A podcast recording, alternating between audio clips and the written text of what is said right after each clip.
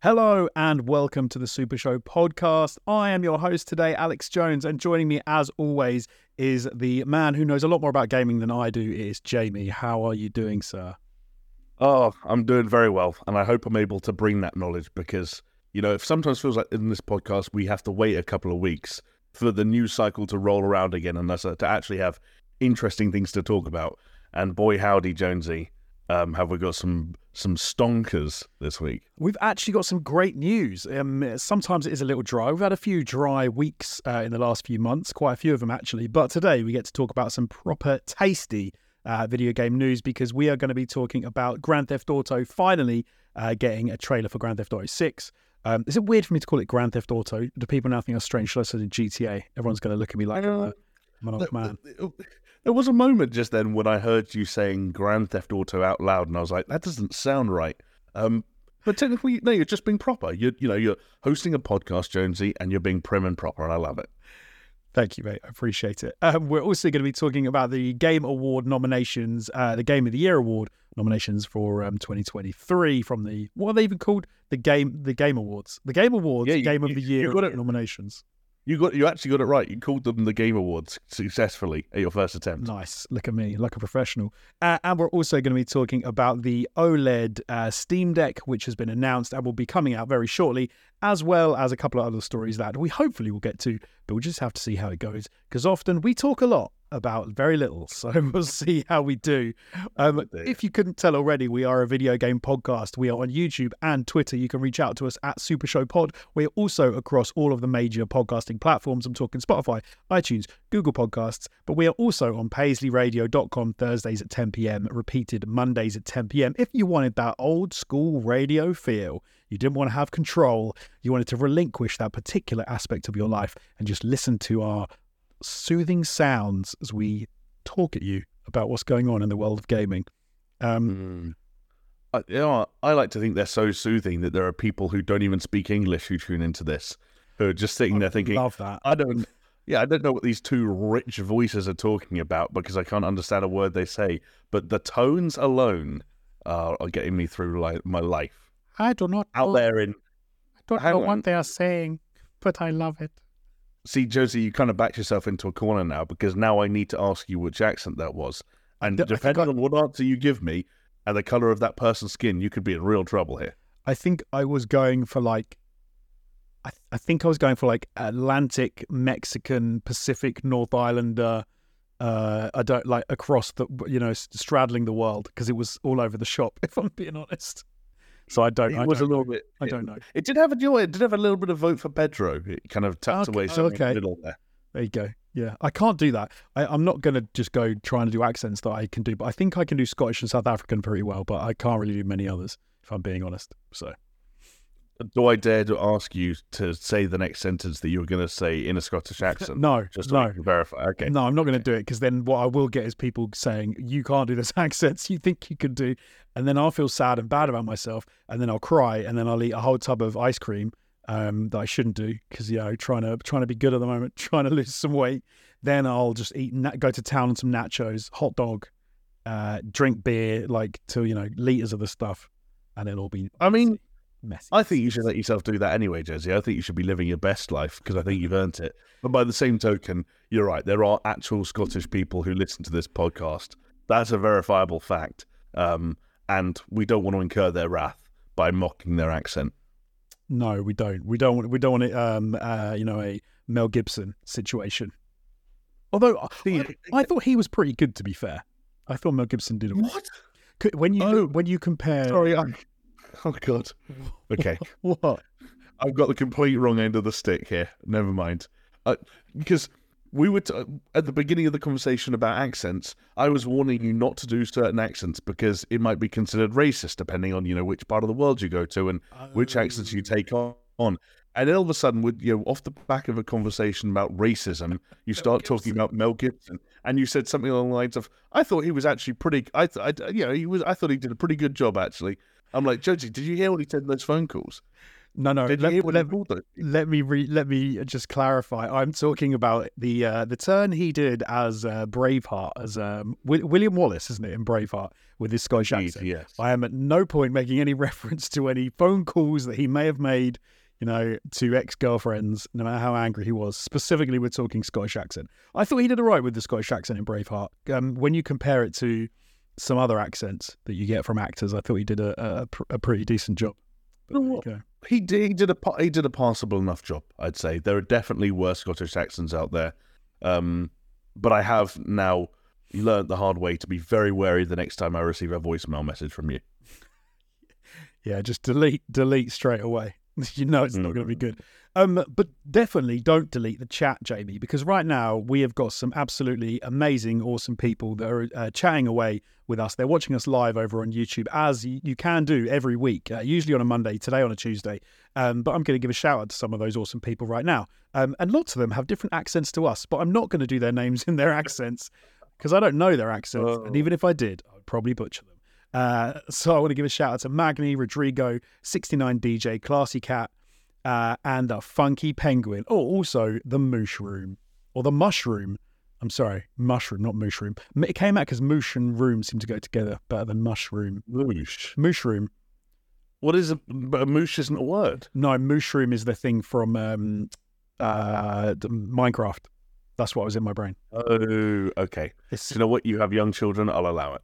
Yeah, apparently it's what happens when you feed a cow mushroom broth. It becomes a mooshroom or some shit. I don't know. Oh, crazy. See, like, I'm glad that there are games out there that are constantly being updated and more and more content is being added. And every six months, you can look, look forward to these massive change logs and kids can get excited, whether it's, you know, Chris and his, his, and his Dota 2 updates or whether it's No Man's Sky and, and, you know, all the incredible amount of features they continue to add to that title. But when you get to a point where you sat around a table and you determine the next direction to take your game is, is, deciding what happens when you feed a cow what was it mushroom stew or something I believe so. then i think you've gone too far I love the idea as well that there are meetings where people in suits sit around and talk about that stuff because you know it happens. But, um, but yeah, yeah oh yeah oh yeah at the tippity top of microsoft the ceo of microsoft sits down and says just a little thing to get this meeting started what, how do people feel about the word mushroom mushroom. God damn it, Bill. You know I don't like puns. Then it just goes, all hell breaks loose. Bill gets fired. Um, there's another couple of people I want to say hello to because they've actually just piped up and said hello. Neil D, Defender731, uh, says, what, finally have time to join a live pod. So that's very cool that you are here. Welcome. Um, but Um, with all of that, I was said, I was going to say in my mind, and nothing that this person goes on to say will change it. The Neil D in the chat currently right now is American singer songwriter Neil Diamond of Sweet Caroline fame. Um, and so I say welcome, Neil, and thank you for the tunes. yeah, thank you very much. For I don't know if I've ever heard a Neil Diamond song, but there we go. I must have done. You know, you know, sweet. You've sung Sweet Caroline, let alone know. Sweet Oh, Caroline. of course I have. Yeah. I don't think I've yeah, ever yeah. Him act- him singing it though. Uh, no one, no one people- actually ever has. people yelling it loudly, drunkenly. But, Yeah, exactly. Um, something people will yell loudly and drunkly soon will be their praise for the fact that Grand Theft Auto Jamie has finally uh, coming out with a, a trailer for GTA 6. I'm going to start abbreviations now because it's, it's too long winded to keep saying every time.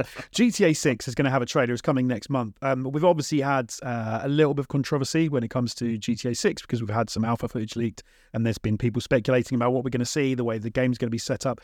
But we don't have to wait long. And finally, something is going to be shown to us that we can say is official, and we don't have to wait too much longer to seeing what that how that is actually going to look. Um, because it's going to be. Oh my goodness! I've started this sentence and I haven't don't know when to finish it. We haven't got a date yet. There is no date yet. Okay, so that's okay. No, no, we we just know early December, which of course has inevitably led to some speculation that the aforementioned Game Awards might be involved. Uh, obviously, they're taking place on Thursday, the seventh of December, and are a big old hub um, for you know all kinds of trailers and reveals and things like that. Um, so I think it's very possible that we see them at uh, GTA 6 at the Game Awards. But I also think it's hilarious that we might not see GTA 6 at the Game Awards because whether it's the day after, the day before, even in the same week, in fact, even being the same month, Like there are probably people right now who are actively trying to pull their trailers out of the Game Awards because no one wants to be anywhere near what is probably going to be like the fastest viewed media trailer of all time in my guesstimation. I don't even think that's a wild guess or a wild prediction. That another, you know, I think you're spot on, and that's so true. I didn't even think about that aspect of it, but people are going to genuinely be uh, like crapping their pants about how this is going to go down. I, I would I would imagine that there's no way GTA 6 trailer is at the Game Awards unless the trailer is dropped by Rockstar before the Game Awards because we know what Rockstar are like. They're not they're not going to want to put it as part of someone else's show. They're going to want to put it out themselves first. But I could see them being like, "Hey, it's already out there, Jeff. You can show it at, your, at the uh, Game Awards." Yeah, Um, that's it a good point. Chances it comes out before the seventh of, of uh, December, not very high, right? Well, but th- then they do say early December, and of course, if you if you're not out by the seventh, then you've kind of only got the most of or some of the following week to get it out. Like it's very hard to say. Um, True. But I think you make a good point. Like Rockstar were, of course, the company that always famously uh, steered clear of even the biggest events in the industry, like E3. You know, as part of uh, video gaming podcasts and gaming channels over the years, we have been the people that have had to sit there every May or every June of every single year and answer comments, whether it's on live stream ones or in YouTube comment sections or or Discord servers, saying, "No, I promise you, Rockstar will not be at E3 in any real capacity." Obviously, there have been like asterisks as to that statement in the past, um, certainly for smaller projects. Um, but this is not a small project, as it This turns is out. Jonesy. This is definitely not a small project. Um, it is also obviously makes sense because uh, next month we have the 25th anniversary of Rockstar Games, um, and Sam Houser, co-founder of Rockstar Games, uh, said in a statement, "Thanks to the incredible support, support of our players worldwide, we have had the opportunity to create games we are truly passionate about." And of course, uh, GTA as a series is is, I mean, if it is is at the top, realistically, it is at the top, isn't it? So there Yeah. you go. I mean, it makes total sense. It's a, it's not just at the top of, top of the you know the uh, top of the pole for Rockstar. It's at the top of the pole for for video games. Like I said, like this is going to be gargantuan. You know, we we talk about people trying to stay clear, clear of the trailer.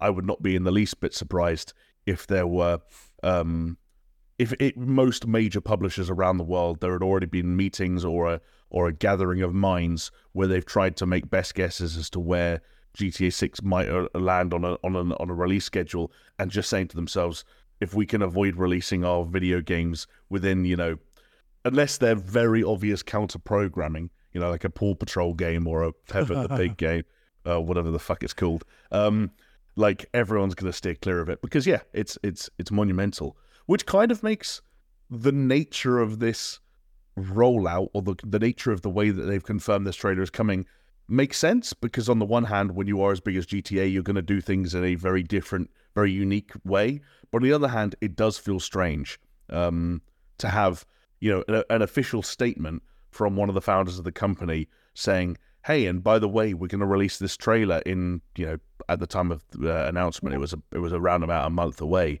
That that never normally happens. And i guess that's just testament to how strangely capable rockstar are purely because of the swagger they have as a company but also because of the strength of their ip and their and their and their titles that they can just do whatever they want. They don't have to operate conventionally in video game terms. They like where they go people will follow. You know they could they could resurrect myspace to announce GTA 6 and MySpace would momentarily be the most visited website on the internet, you know? Uh, yeah, they actually could. You're right. They they seem to have more clout and more um, power when it comes to sort of video games than anyone else. But I, it is. I, I maybe I'm wrong in saying this. I seem to remember for GTA Five they had a trailer trailer, like they had a trailer to announce the trailer, and it was like the trailer's coming in this many days, or was it? Or was it a website with the countdown to the release of the trailer? Or There was like definitely a, a GTA 5, there was definitely a website because I remember seeing the GTA 5 logo with the V where kind of Yeah. like it's got the, the you know the, the the dollar note sort of like inflection and a small animation. I feel like I remember seeing that prior to a trailer, and I also remember uh, uh, what but the first trailers for both GTA 5 and Red Dead Redemption 2 did is they weren't uh, super transparent about um, things like player characters or protagonists. obviously GTA 5 when you rewatch the trailer when you rewatch it now does feature shots of Michael and does feature a voiceover from Michael but when you watch that uh, trailer for the first time you're not 100% sure that's who you're going to be playing as. I think there's a shot of Franklin in there but it's not like apparent that he's going to be the player character. And I'm pretty sure Trevor's n- nowhere near that trailer. And same with um, the very first trailer for Red Dead Redemption 2 where I think you see a shot of Arthur Morgan from the back and you hear his voice but like you don't know who that's going to be. It's going to be interesting, and this now gets maybe into kind of predictions territory or what we expect to see territory. But it's going to be interesting to see Rockstar make a trailer from the position they're in, that being following the leaks. The audience knows more than they perhaps ever have before about the world and the characters we're expecting to see in this upcoming title. You know, it's not as much of a mystery because of those leaks. No, which is surprising because they are usually so good at keeping everything close to their chest and not giving anything away. And like you said, when they drop a trailer, usually like early on, the trailer is more about like world building, and you have no idea about what the game's like, who the who the protagonists are. Um, yeah, they, I don't think uh, they were pressured into like releasing stuff earlier than they hoped. But as you said, we've already seen some alpha build stuff. We've already had some silly comments from people saying about how it doesn't look very good, even though it's like dev footage from really yeah. early on, which is obviously not a game. It's not playable. It's not supposed to be. Um, you know, you have got no idea about what iteration and for what reason you're looking like. Are you in debug mode looking at something and people are there going, oh, I don't want to play this if this is what it's going to look like? like don't worry, man. It's not going to look like that. Just, you know, give them time to, to finish the actual game. Oh, yeah. Before you get a bit. Yeah, games looking like games is sometimes the very last thing that happens beyond like, you know, you know, polishing and bug fixing and, and QA and all that kind of stuff. Because it's like anything else. Like why why would you develop a game? Why would you wait till the point where a game looked like the final product to start developing it? When the thing that you fundamentally need to get right first is the game itself. You know, in terms of you know mechanically speaking and technically speaking, it's very easy to you know you know depending on your art pipeline to make things look like look like the dog's bollocks right at the very end. Um, but if you made something look like the dog's bollocks and it played like absolute shit, um, then you know you've got things slightly the wrong way around. You know, you're a bit yeah. back to front. Yeah, your priorities are not in the right place. Um, absolutely. Uh, we did possibly learn some stuff from the leaks. Uh, the leaks, though, that inform us about what we might see and might do in the upcoming game.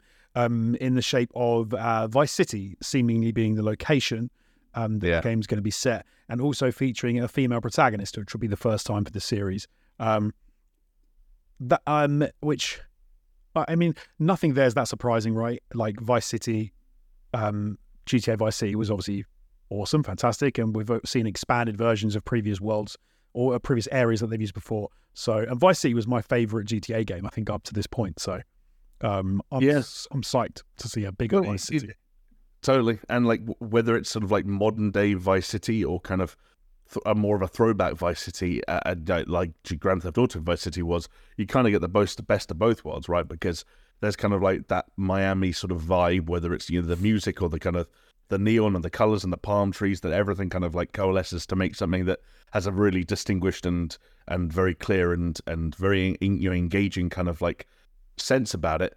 But at the same time, like even if you went full modern day and some of the kind of more uh, neon infused retroness of that Miami that we saw in the previous game was lost, then you're getting into kind of like Florida man territory where it's just like the craziest motherfuckers on the planet are all from that part of the world. So if ever there were a place to set a GTA game, um, yeah, that makes sense. And uh, as you said, I'm very interested to see how they expand on that territory, if, assuming you know the Vice City parts of those leaks and, and bits and pieces of information hold true.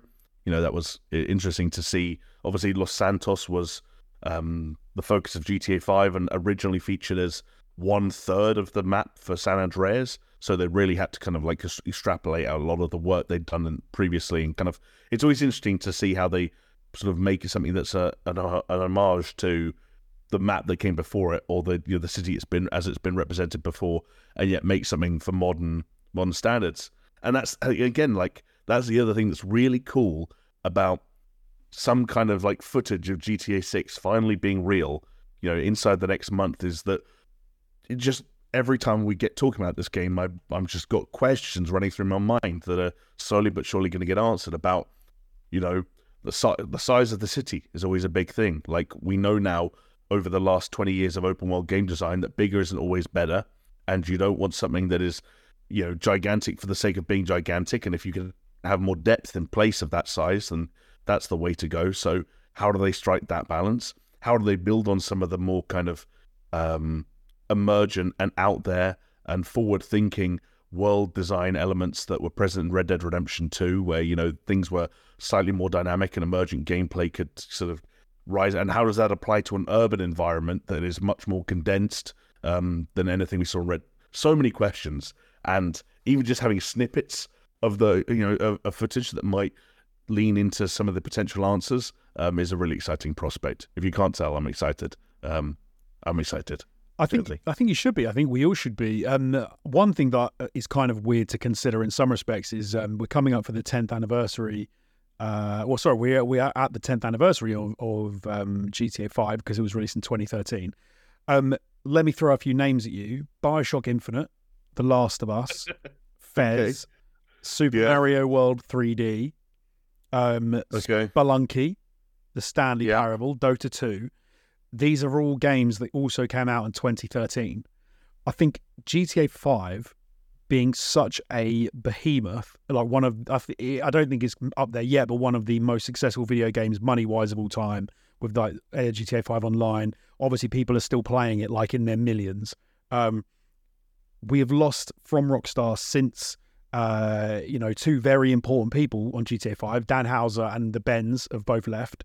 Leslie Benzies yep. has also left. So you're talking designer and like main writer have left the company. Um, given the 10 years, given how things have changed, given the people that have left, how do you think? What I suppose I'm trying to say, what like it would be so easy just to imagine basically GTA 5, but in uh, um, Vice City. But I don't yeah. think that's what it's going to be, is it? Like, what do you, what do you, what do you think it's going to be not what's the game going to be like, but how do you think that's going to all go down? How do you think that's going to affect the product that we end up with? It's a good question. I think some people, I think some having some degree of concerns about the um, the departures, or certainly the headline grabbing departures from Rockstar, is totally warranted. You know, when you lo- when you lose someone who was, you know, in the case of um, of Dan Houser, one of the co-founders of the company, one of the chief creative forces behind the direction that determined how they got to the place where you know games like GTA 5 and Red Dead Redemption 2 are possible. Yeah, it, it's very hard to lose a figure like that, um, and and still feel like you have exactly the same DNA. But I do feel like the majority of the Rockstar DNA will continue to be be present and will continue to be visible um, in GTA 6, purely because you know no one will be surprised to hear at this point that video games are not possible no video game is possible without absolutely massive degrees of collaboration between huge numbers of people. And when you get to games like Grand Theft Auto 6, and we know this just based on Red Dead Redemption 2's credits list, its full credits list, you're talking about astronomical amounts of people. You're talking about thousands upon thousands upon thousands of people from all over the world who all again, assuming that Rockstar's you know hiring practices and Rockstar's you know pedigree and their the you know, the the way they set their sights on excellence haven't changed. You know, all of those people are going to have been hired for a certain reason. They're going to have you know a talent set that suited the company or what the company needed or the direction that a project was going in.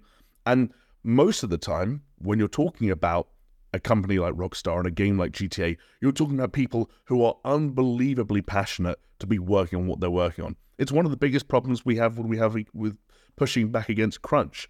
Like you tell a 19 year old who's working on GTA 6 that they're crunching, and they'll tell you, "I'm not crunching. I'm having the time of my fucking life. I'm working on yeah. like my I'm work. I'm making my dream game a 96 on Metacritic. Like that is, I'm not. I'm, that's not a defense of crunch. I think crunch culture should, where possible, be eliminated. But that is the mentality you're dealing with. Yeah. And I think you're kidding yourself if you know one or two people, even if the very tip of the tippity top of the company, were the people that were installing that degree of you know like know-how or that work ethic in all of the thousands of people beneath them all over the world. Like even when you go back, the roll back the clocks to 2018, Red Dead Redemption 2's release, you know the Housers by that point. Yes, they're still involved. Yes, they're still you know creative leads on the project, but they're also millionaires. They're also you know millionaires. Millionaires that I don't know where they were living by that point, whether it was in the UK or whether it was in America. Like there are thousands of people, troops on the floor. All of those people are being managed. There are producers everywhere. There are designers everywhere. There are artists everywhere. When every single square inch of a video game is as finessed and as beautiful and as detailed and, and as and as much care poured into it as as it as was the case in Red Dead Redemption 2. You don't say, "Oh shit, one of the co-writers left." That's going out the window. You know, I, I genuinely think that will still be there. Um, the other thing that I think will still be there is, and, and I think this is evidenced by how long it's been since we've seen another Grand Theft Auto game, is that desire to constantly push the envelope. We heard and have constantly recalled stories of Red Dead Redemption 2's development about how many times they had to go back to the drawing board because they when they presented it to the people at the you know the top of the mountain, And then they said, "Hey, like you're just not pushing the envelope enough. You're not doing anything to make people change the way they engage with our games or change the way they engage with open worlds." this is a company that has slowed down its role dramatically over the passage of time because they always want to find something new. They always want to tap into what they think is the next big thing for, in their case, you know, third person open world action adventure games. And so far, you know, they've pretty much always been right. Um, and so I, I, I, I'm sort of bereft of reasons to doubt them. There are reasons to have kind of inklings of doubt, but nothing major, That nothing that's going to stand in my way of my anticipation for this game. Um, there are other, you know, asterisks that people can and will throw in there, and I totally they're totally valid. One of the big ones that I am not keen to address because it kind of scares me is the potential uh, shift in focus on the, you know the main elements or the main sort of like what are the main creative driving forces behind GTA 6 in the wake of the success of GTA Online? That's a question I'm not ready to answer because I come to Rockstar games first and foremost for the single player narrative driven experiences that they uh, that they create. Um, but you know what? I'm I'm not letting myself to be too pessimistic in that regard. You know, even with whether it was with GTA 5 and even even with Red Dead Redemption 2 when GTA Online was was singing, you know, um, and firing on all cylinders, they still put out one of my favorite single player experiences of all time. They still had that buffer period, whether it was a creative decision or whether it was a business decision, I, I don't really care. They still had that weird buffer period where Red Dead Online took a little while to come out, so you almost had to play the single player. Like I think they do still care about that. I think they do still know that that's what the majority of their fan base um, wants out of the gate. Um, and so, yeah, for all those reasons and more, I'm remaining optimistic. And I and I just don't think there's going to be a seismic change in um, in in in in the kind of rock star that we're dealing with and the kind of game they're going to produce. Um, That's from the quality perspective. I think I totally agree with you. One of the one of the questions that I suppose, like I listed some of the other games that came out in 2013 to you there. Um, mm. And if we think back about GTA and also um, Red Dead, like so, for example, when you consider GTA went from like GTA 2 top down, like very different GTA 3 3D, uh, you know, completely different concept. That GTA 5 was um, uh, you could switch characters. Obviously, you had a much bigger um, open world, and GTA uh, GTA 5 Online was obviously something that they'd never sort of done to that degree before. Um, when you think about Red Dead Redemption 2 and how much they jumped from Red Dead Redemption 1, I'm thinking like the emergent gameplay aspect of you that you've got. Yep. They are often a company who really push forward with innovative concepts and ways of approaching video game design.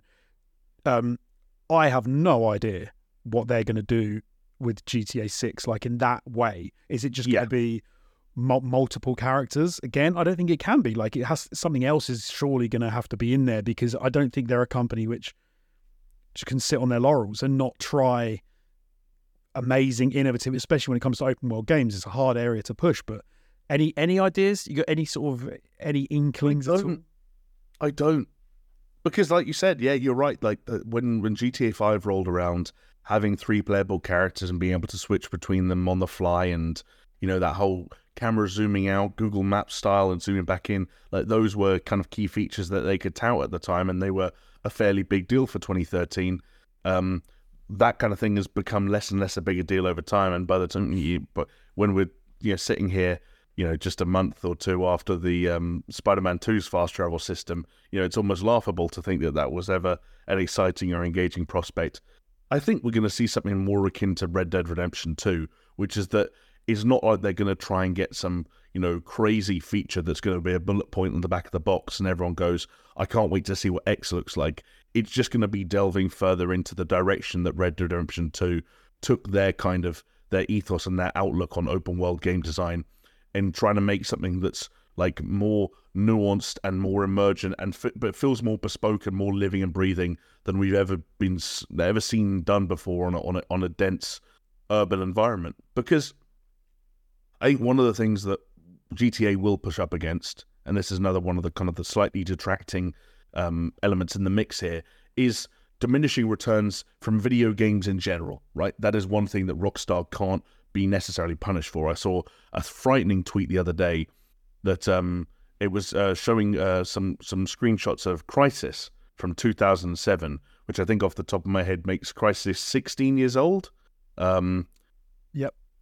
Yep. Um, and so, and then there were screenshots next to it of what a game that was 16 years older than Crysis. Oh wow! Okay. And and of course, like that's 1990. Yeah, exactly. And of course, that's totally unfair but it is a reminder of like, holy shit, like there are and, and so Rockstar's, you know, when you think, you think about the battles that there are to be won, given the, the landscape of video game development and diminishing returns, it's not about making the shiniest skyscrapers or the roundest wheels on the Lamborghini knockoff anymore. Um, they will be expected to push the envelope a little bit, visually speaking, but you know, it, it's not just going to be about wiring people out of the gates. And so I do hope that, like I said, there is more of an emphasis put on kind of taking some of the ideas that were started in Red Dead Redemption 2 and taking them to the nth degree. So that when we sit down and talk about our time playing GTA um, 6, you know, in however many time, I don't want to guess, um, and we're talking about things that happened to us, things that felt dynamic or unique to us in, in our experiences with that game, we're not all sitting down and realizing that we all met the same guy who'd been bitten by the same snake and we all sucked that same venom out of him, and we all bumped into him again at the same gun store, and he we you know he offered all of us the same free gun and so on. Like that was cool, and I'm not I'm not trying to take anything away from Red Dead Redemption 2, but like like I said, turn that shit up to eleven, make everything more bespoke and more dynamic and more emergent, and make everything feel like it's systemic in a way that wasn't possible before. You know, systemic in a way that like we've never seen a Rockstar developer game for consoles this powerful. We've never seen Rockstar developer game for SSDs this fast. Obviously, they've ported games to PC before, but they've never made you know that primary, you know, base title for anything this powerful. You know, whether that's you know, again the the density of the city or like the the, the pedestrian systems and the traffic systems or enemy AI, whatever the case may be, like just just take it and run. Um, and I really hope they do. No, absolutely. I think I think the one thing that um, I I saw someone say that I thought that would actually be really cool, and I could see them doing it would be almost to have like um, a, a two playable characters that you can jump between, like GTA Five, but almost do like The Departed. So one is in law enforcement and one is uh, a criminal, and you sort of yeah. play both sides, which I thought would be a really interesting sort of thing to do. But no, I'm I'm with you. I think the idea of having an urban, living, breathing, emergent world where you can you don't ever know what's around the next corner, and you can interact yeah. with it fully and really engage with that world. I think is, is is yeah a really exciting prospect. But it doesn't we haven't got long to wait until we see the very first trailer. Like you said, we've got no idea how long until we have to wait for the actual game, um, and we probably won't see much in the trailer. Like given that it is a first one, I would imagine, but um, it's all to play for. GTA Six and t- exciting times. Unbelievable! It feels surreal to say. Like, I'm. I think I'm. I'm. If I say what I'm thinking, then people are going to take the piss out of me. But like, I might actually be shaking by the time the trailer drops. like, it's not easy. Like it's... someone in desperate need of some crack. It's funny because if you you talk about something like a lot of people were really excited for Starfield and were like, you know, this game's eight years in the making kind of thing. But like, I don't mean this in a mean way to to Bethesda and to Starfield, but um, GTA Six feels like an order of magnitude more exciting than um, than like a Starfield or something like that, and it's and it's not much longer. Yeah. Um, although I say that now, but yeah, like I said, we don't know when it's actually coming out, so hopefully very true. Out. Um, but yeah. Anyway, GTA Six, exciting times.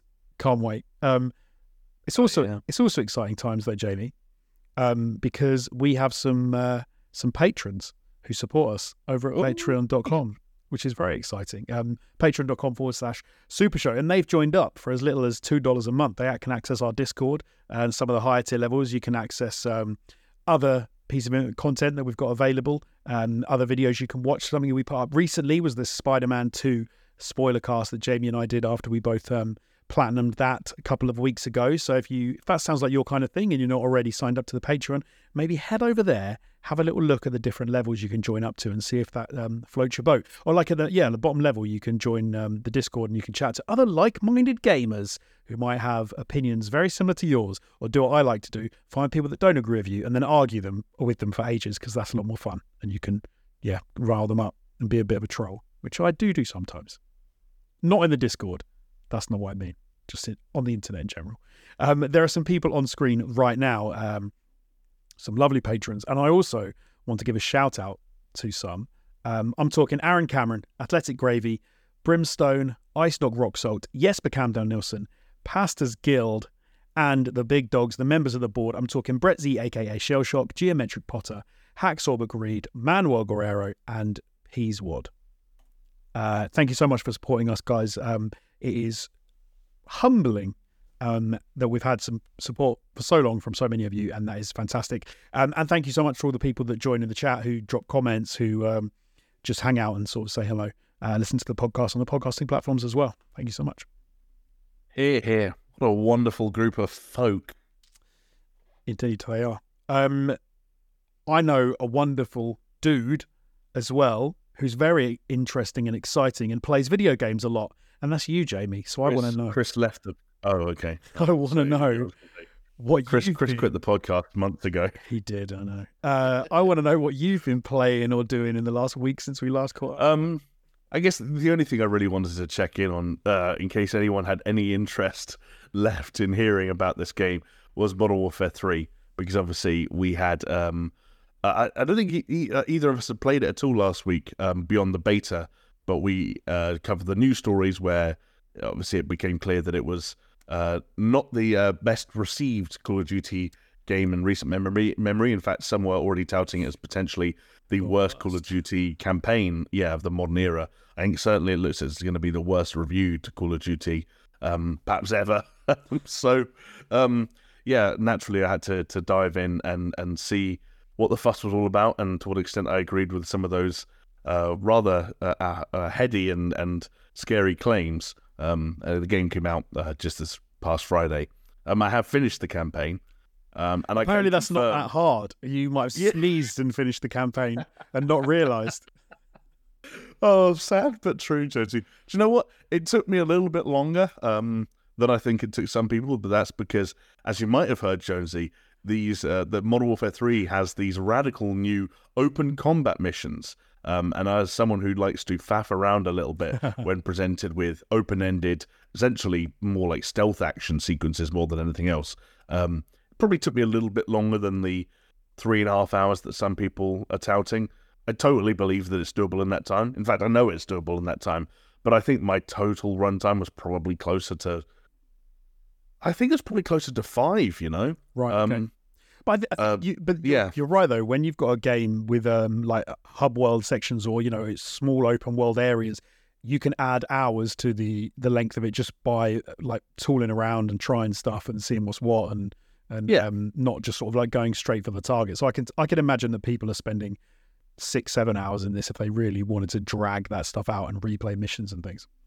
Totally, especially because it does keep track of things like there are these uh, weapon caches that you're finding throughout these open combat missions, and every time you find something, it lets you you can retune your loadout to include certain things. Even when you restart missions, you can set your loadout based on what you found before. So I'm sure there are going to be some completionists who have a grand old time with those missions. Um, that said, I think they ended up feeling a little bit lackluster. Like basically, I think that it was an interesting idea that ran a little bit thin by the end of the campaign, in spite of how short it was. And when you combine that with the fact that I think the more traditional Call of Duty elements uh, of the campaign, as we discussed last week, are underwhelming, what you're left with is a pretty lackluster package. Is it the worst Call of Duty campaign uh, of the modern era? It's in the conversation. Um, there are there are just large parts of it that, especially as a you know fairly large, as I've made clear on this podcast before, fan of the Modern Warfare trilogy, both old, uh, both OG and and and new. Um, uh, it, it, was uh, r- rather disappointing. There wasn't really much that I could get behind. Um, there were a few interesting moments. Um, and one thing that I will say was uh, done to a pretty high quality, probably because it was done externally and outsourced to uh, some other company, was the uh, was the CG cutscenes, Right. the cinematics that play between missions. They were, you know, of the standard you'd expect, visually speaking. Um, but there were also story beats that I thought made no sense. That I, I thought there were twists that purely existed to give the campaign some sense of gravitas and justify its existence a little bit more, in spite of the fact that in a lot of ways the stakes at the end of Modern Warfare 3 are very similar to the stakes at the beginning of Modern Warfare 3, with a couple exceptions where a few loose ends were tied up in another pretty unsatisfactory way. Um, I think just to kind of get everything very black and white going into a potential fourth game where like here are the goodies and here are the baddies and if you can't remember who betrayed each other in Modern Warfare 2 don't worry because we we've we've cleaned it all up for you um Right. yeah um that so I, I, I, I'm yeah I'm I'm disappointed I guess is what I have to say I think there were some interesting attempts at trying to justify um, the existence of, say, the open combat missions, for example. Uh, there's a point very early on. It's funny we're talking about emergent gameplay um, and so on and so forth. There's a point very early on in the second open combat mission where um, where you're told to destroy a helicopter, and as you approach the area where the helicopter is, it's in kind of a courtyard, and you're in a building sort of uh, just slightly further back from it, um, and you notice that there is a ramp going off the edge of your building, heading directly towards the helicopter. And about 30 feet from back from that ramp, there is a truck, and next to that truck, there is a um, a box filled with C4 uh, that it can be remotely detonated. Of course there is. Um, and so it doesn't take much to put two and two together and say, ah, Call of Duty wants me to throw C4 on the truck, jump in the truck, drive at full speed, jump out, send the car off the ramp, and blow up the helicopter.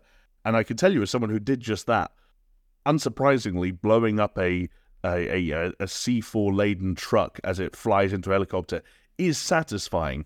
Um, but the fact that they have to funnel you towards those moments is, if anything, just another painful reminder that Call of Duty is at its best when those are the moments, those are the only kinds of moments you're getting. Yeah. And you're when, when you're running around vast, otherwise empty areas looking for these what almost like um make your own make your own scripted sequences, make your own set pieces Right. moments.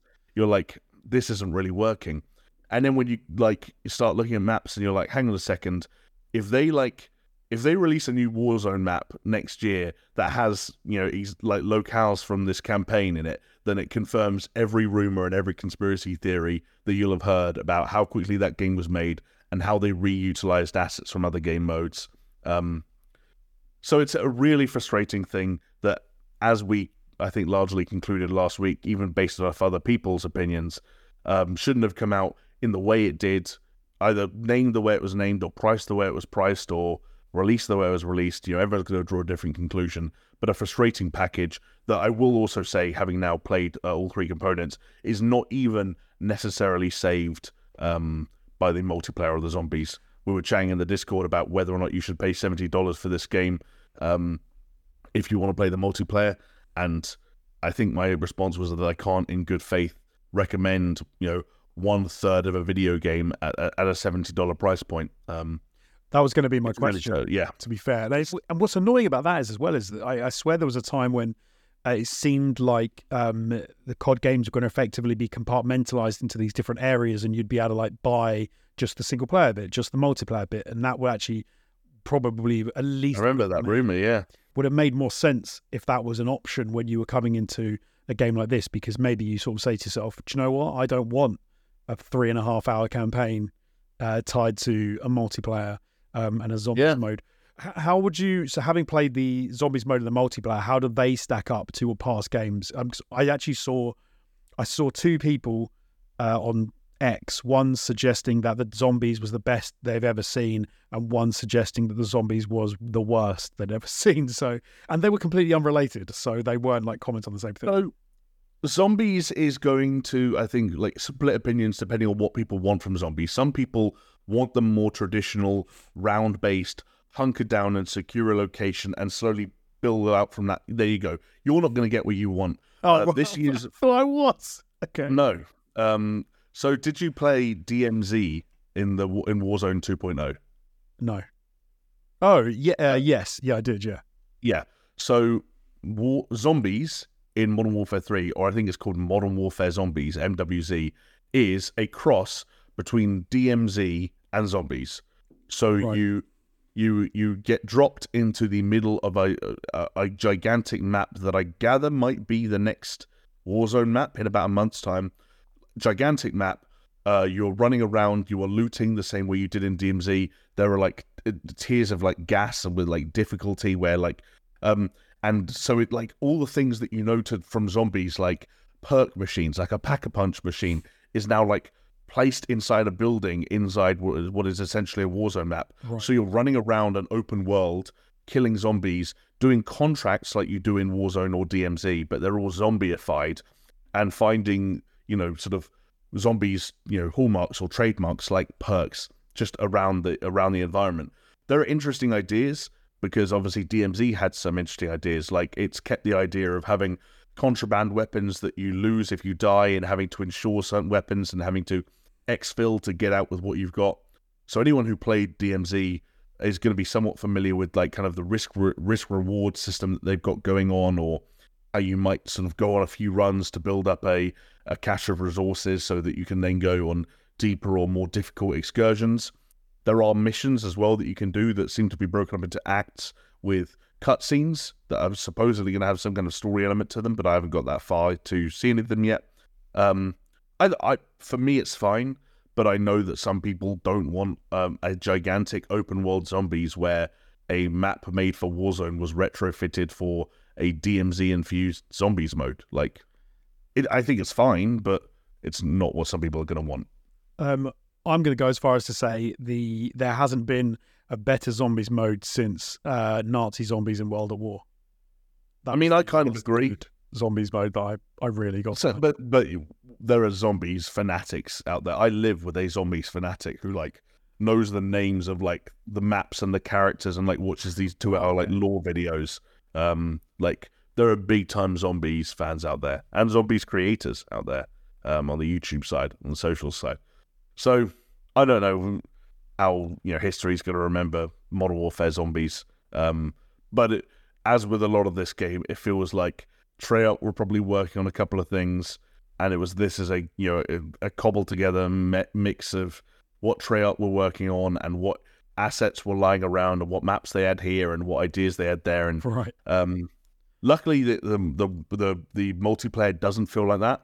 But as anyone who's seen the multiplayer even briefly will will be able to recognize, it doesn't feel like that because it's so heavily built upon Modern Warfare Two. And the smart, if anything, the smart decision about the multiplayer in Modern Warfare Three is they just kind of took Modern Warfare Two, tweaked it a little bit, and changed all the most unpopular things that Modern Warfare Two did. Fair. So like visual visual recoil is drastically reduced, so it's much easier to see who you're shooting at. Um, you know, just things like the the loadout system was simplified. Like there's no weapon tuning anymore. You just put attachments on. Like you don't need to tune those attachments when you get them leveled up. Um, if you fire a weapon that's not silenced, a red dot will appear on the mini map. Like basically, Modern Warfare 2 tried a bunch of things to kind of shake things up, and Modern Warfare 3 is the game that gets to step back out into the spotlight and say, "Hey, we fixed all those things you didn't like that we changed last time." Which is another way of saying we just reverted back to the things we knew you always liked. Which, by the way, is also what they did on the maps because every single map in this game is a remake of a map from the original Modern Warfare 2. So they picked the most popular game in the series, or one of the most popular games in the series, remade the maps. So like the the multiplayer component of this package was in some ways win-win, but it's just by virtue of how um, unwilling it was to take risks and how many easy wins it was like. Let's really quickly do that because people don't like it, don't don't like that about the current one. Um, so yeah, it ends up being a weird part of a weird package that I'm not really sure how I feel about. I, I think this is going to be the first COD game that I don't get in uh, for Christmas in like the however many years since I I, th- I genuinely I'm not even interested to even touch it really at this point. You can you can totally wait. And you know what? Like, fucking, who knows what's going to happen when it comes to Call of Duty and Game Pass? You know, down the line. Yes. In a in a year's time, if Modern Warfare Three or some version of it ends up on Game Pass, you you set aside three hours one afternoon. You you you rush through the campaign on recruit difficulty just to see the cutscenes and have some semblance of where the story is, and you get move on with your life. Yeah. Yeah. Absolutely. Um. Like, well, hey, put it this way as well. Like, Warzone, which for some people is still the most engaging part of the Call of Duty formula, is still going to be free and is still going to get a big new update and a new season and a new map next month. Anyone who wants to know what Modern Warfare 3 feels like, what the Modern Warfare 3 guns are like, what Modern Warfare 3 is doing visually, and all these other things, you're going to see for free next month anyway. Like, They've almost done the worst thing they so- could possibly do, which is to put out a really bad Call of Duty game at full price, and then, like we've said, we've said before, like what they don't want to do is end up just um, moving all of their audience over to a free to play game, um, and not getting those Yeah. those those uh, box sales um, from the actual game um, from Call of Duty. Which is so what they really should not have done is put out such a mediocre, low tier Call of Duty game. But you know, I agree. we'll you know we'll see. Um, anything else? Anything else to touch on? No, that's it from me. Um, I don't know if you've got anything you want to share with the folks. I will briefly mention the fact that I went to uh, see the creator in uh, at Mm. cinema yesterday. Um, I popped out. I had a day off, so I went to the cinema all on my own, uh, which I love, nice. which I love Very nice. doing sometimes. Um, yeah. Did you uh, Um, deep, did you deep throat a glizzy? Did I what? Did you deep throat a glizzy? Did you buy a hot dog? No, I did not. Okay, never mind. Direct glizzy. Nachos. I did. I did go nachos. There you go. There you go. I, I, figured you were a hot food at the cinema man, which is why I asked about the hot dogs. Uh, I, I, I'm not big on hot dogs at the cinema. I'm, I'm more popcorn and nachos. But yeah, this was a nachos kind of day. Um, but no, I am I'm a bit of a sci-fi fan, um, and I'd wanted to see the creator. I thought the trailer was fantastic. Um, film was decent, was all right. wasn't quite as up there as I was hoping, but I had some cool ideas, some cool concepts. Um, I think it's one of those that is more of a oh hey, this really cool film is on Netflix sort of film. it's not Uh, okay. like a it's not sort of a blow you away at this blow you away at the cinema kind of deal. so Um, you, you, you did it didn't benefit from the the big screen and kind of the, the cinema experience, and because it did look like a fairly big sort of audio visual spectacle, or at least they tried to market it as one. kind of not. I don't think it, Okay. it it had some of that for sure, and there are some really cool visuals and there are some nice touches. But I don't think I had I seen it in the IMAX, it wouldn't have like so. Um, so because yeah, some films are almost made for like IMAX and and like you say, audio visual like feast. But no, Mm. I think this was this was a cool looking movie. It had some good ideas. Um, I would put it on par with something like Elysium, um, but like look and style and, and how it came across, which is again it was a cool film, cool sci-fi Yeah. film, but not one that was kind of like going to blow anyone away. I don't think uh, um, by seeing it in that kind of place. No, something yeah, something cool to watch on Netflix at some point when it comes out. Um, I've re- what do I reckon? Like six point five out of ten, something like that. Not bad. I I feel like that's like fairly in line with sort of the consensus, at least from the critics that I saw. I know that some audiences have really kind of gotten behind it in an almost Alita Battle Angel esque way. Um, I would not put it as high up as Alita Battle Angel. okay. Oh, it just seems it's like got a, got a bit of a culty thing going on in the same way that film did, or that it maybe has the makings of a culty ish film like Alita was. Hmm. Okay, I'll have that'll be interesting to see how that develops. I would be surprised if it did. I don't think there's enough to it um, on the back end for it to kind of uh, grab an audience quite in the same way. Like it's it's not as character driven um, as Alita was, which I think Interesting. Uh, which I think is harder to keep people if it's more concept and it wasn't high level concept enough. I think to um, yeah to like keep sci-fi fans in that engaged. It was kind of more simplistic than I thought it was going to be. But it, but again, the visuals were fantastic. Like it did look really. When I say that, I mean like the character designs and thing. The way they did the AI was really cool. Um, Mhm. But yeah, nothing we haven't seen before, particularly. Um, Okay. but no, it was a fun. It was a good time. It was a good cinema watch. Go to the cinema. Keep your cinemas alive. Go to Cineworld if you've got one near you before they go belly up. Do you know what? I haven't been to the cinema in ages because what was prior to moving, my local cinema shut down.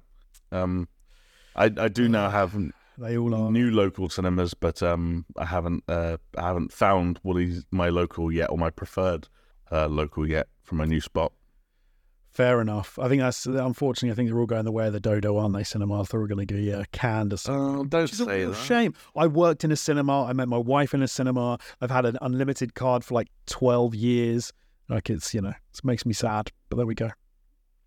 Wow, Jonesy, Mister Cinema, some people call him. And I don't, but I don't get to go anywhere near enough. I actually, I went the other day as well because I saw the new Paw Patrol movie with with my youngest. yeah.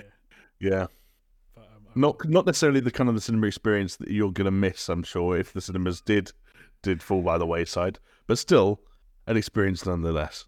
an experience nonetheless. Um, but no, moving on, let's talk about some other experiences, Jamie, um, because we now have the nominations for the uh, Game of the Year uh, awards from the Game Awards, um, and those games were experiences to be sure, which is why they're up there.